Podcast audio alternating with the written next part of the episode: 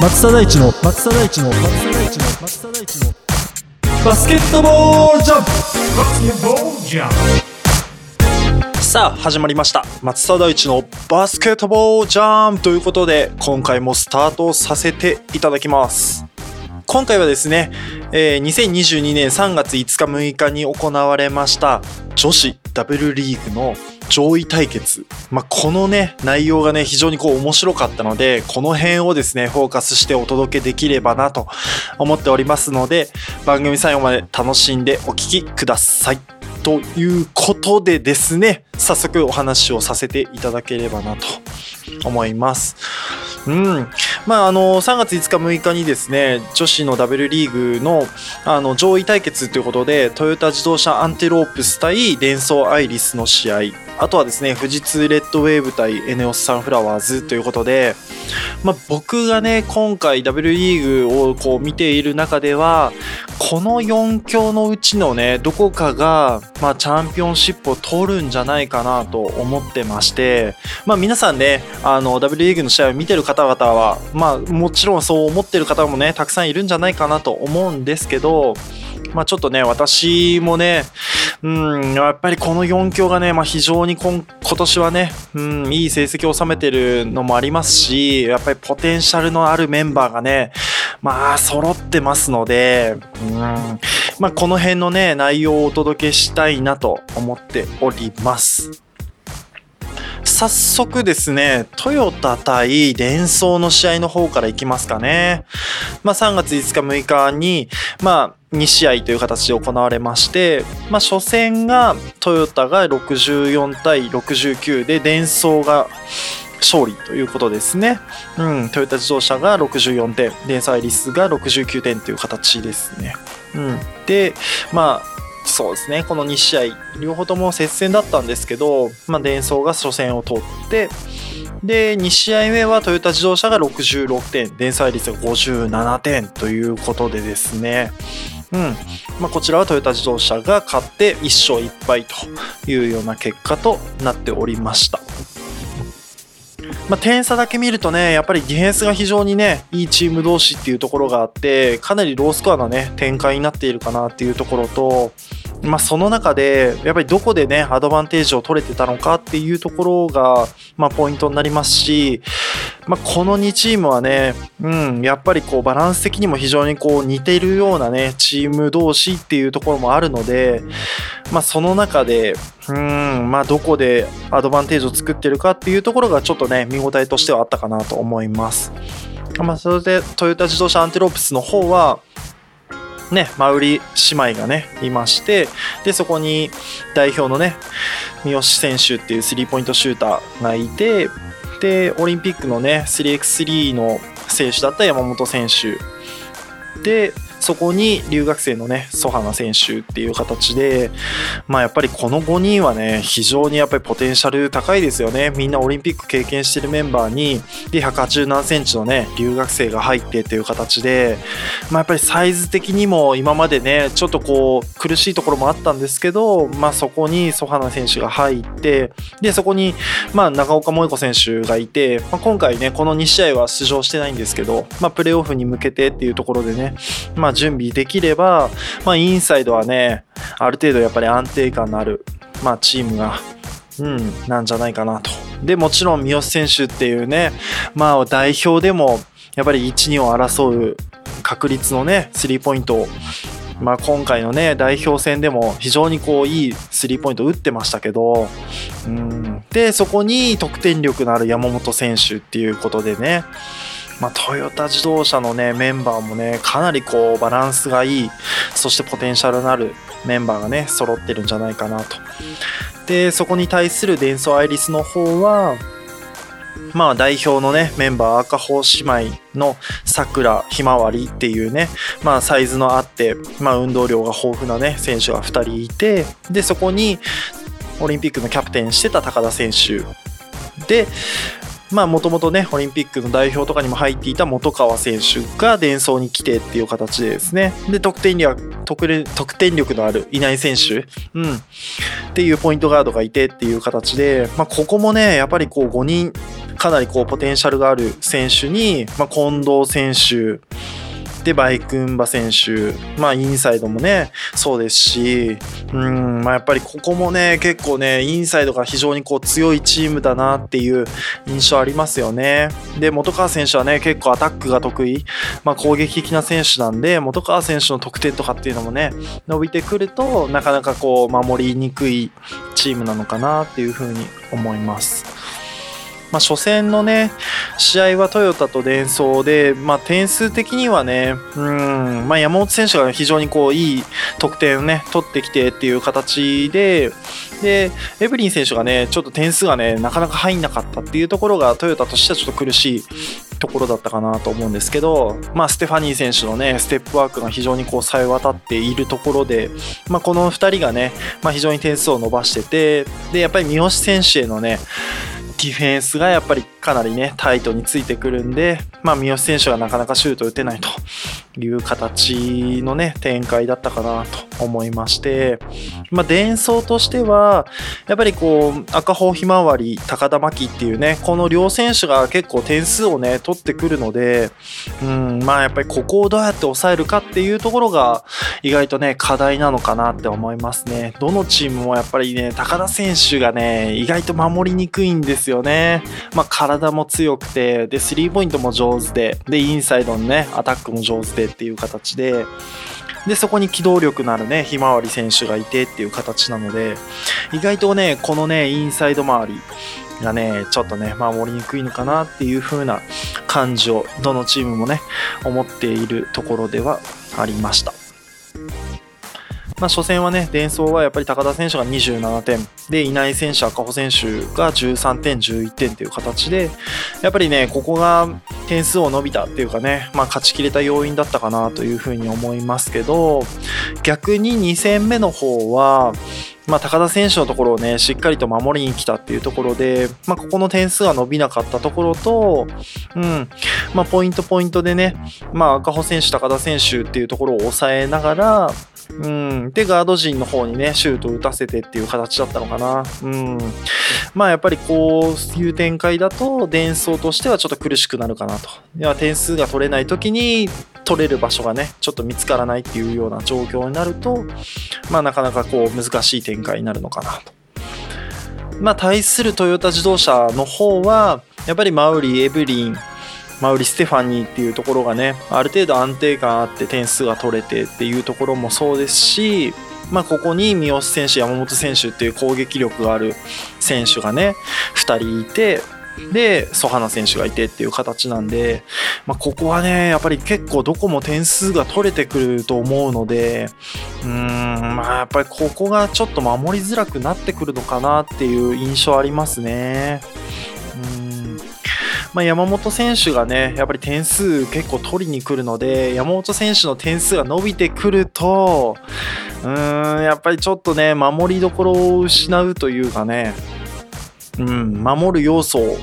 まあ、絞りにくいですよね、ポイントとしてね。まあ、ポイントガードが結構積極的に点数取ってきて、で、そこをヘルプすると、まあ、どっからでもね、点数取れるメンバーが他に4人いてっていう状況なので、うんまあ、トヨタはそういう意味ではね、点数が取れてくると、乗ってくるようなチームなんじゃないかなと思います。うんまあ、トヨタとね、デンソーについては、まあ、1勝1敗という形でですね、まあ、痛み分けじゃないですけど、まあ、ここからね、プレーオフに向けて、まあ、調整しながら、まあ、4月のね、ところに迎えるんじゃないかなと思いますし、まあ、この後もね、実はね、両チームとも結構ね、難しい試合がね、待っているので、まあ、3月20日っていうところがね、最終戦になるんですけど、まあ、そこに向けて、まあ、どういったね、形でね、準備がいけるのかっていうところもね、見ながらいけたらなというふうに思っております。はい。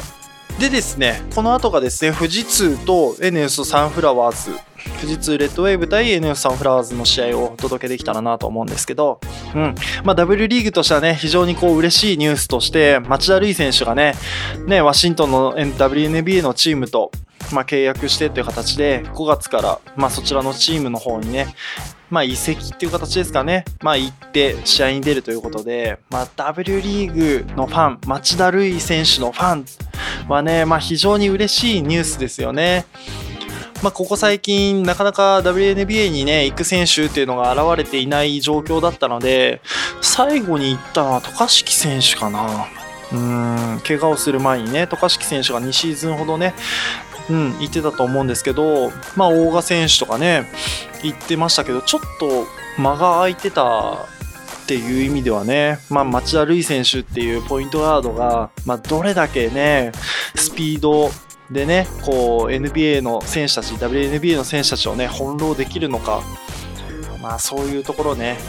ちょっとね注目していけたらなと思うんですけど、まあ、町田瑠唯選手はね要する富士通レッドウェーブ対、まあ、渡嘉敷選手要するエネオスサンフラワーズの戦いということでですね。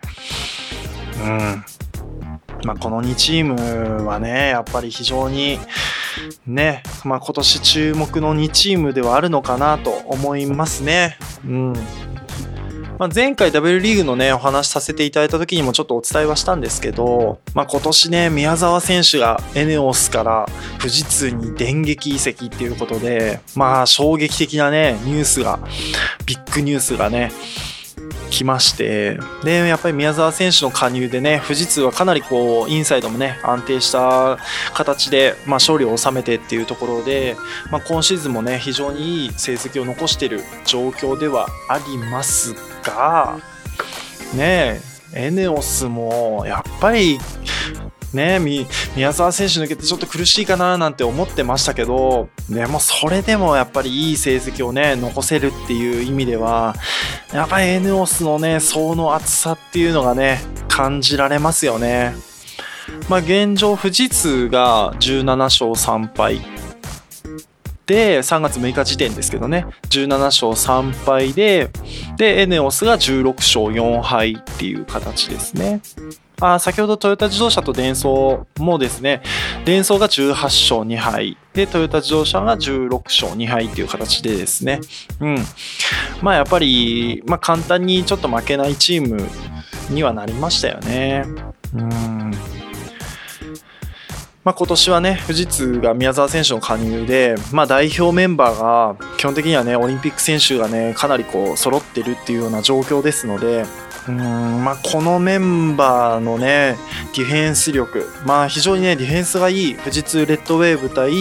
まあ、攻撃力のあるエネオスサンフラワーズっていう形なので、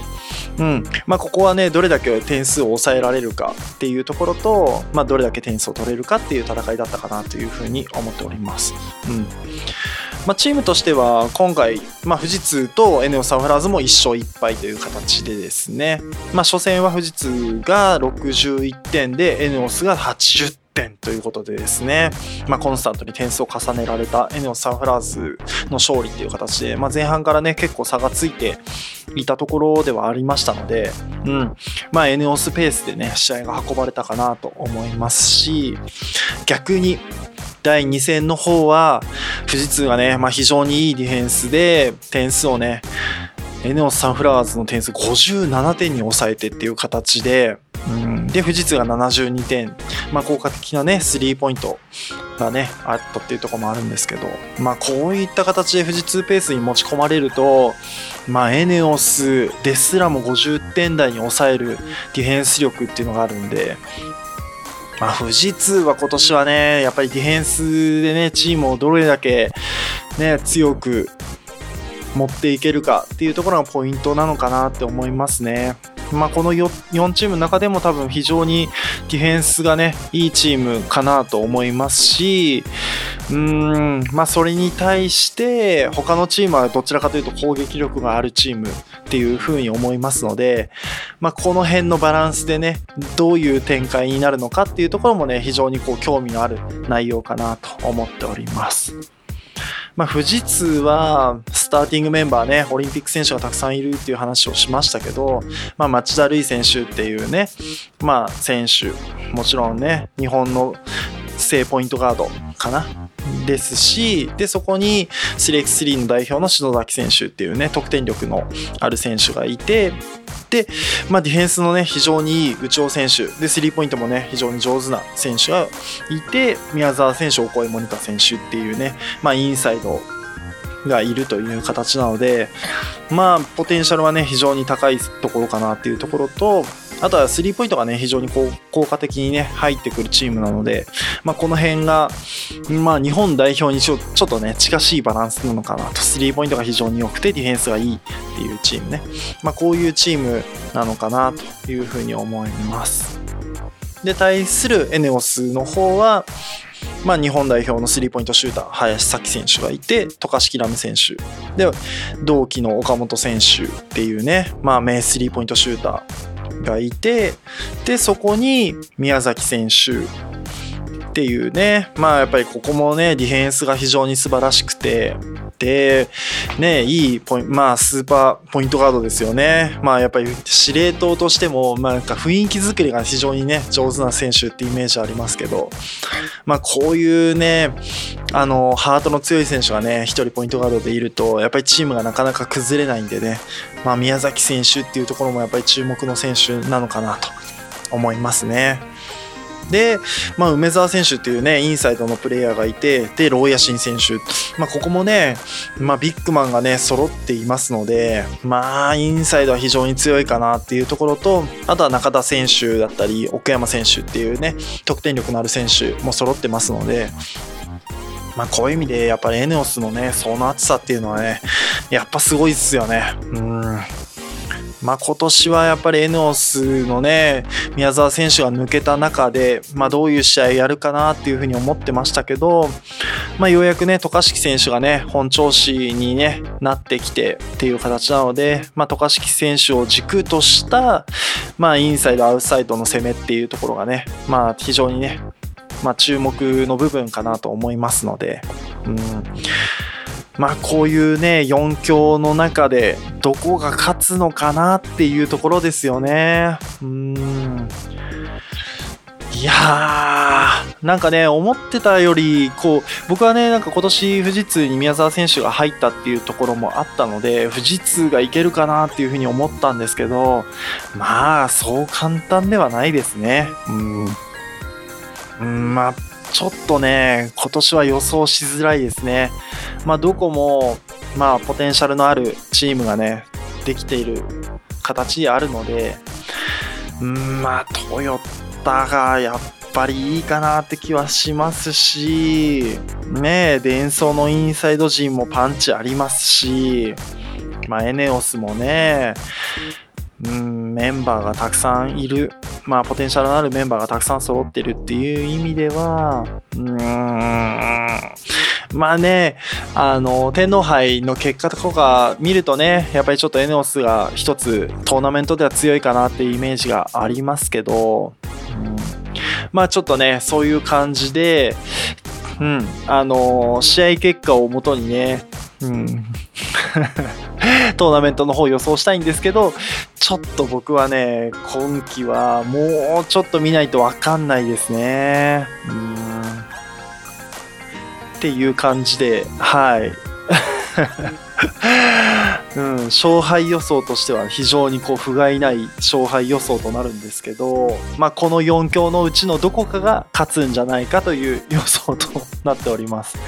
まあ、最後ね、3月20日、3月の27かな、が最終戦という形になるので、まあ、今月が終わった段階でもう一回 W リーグのね、勝敗予想をしながら、で、まあ、そこからプレーオフに向けてっていう形でね、まあ、そういったところもこう楽しんでお届けできたらなと思いますので、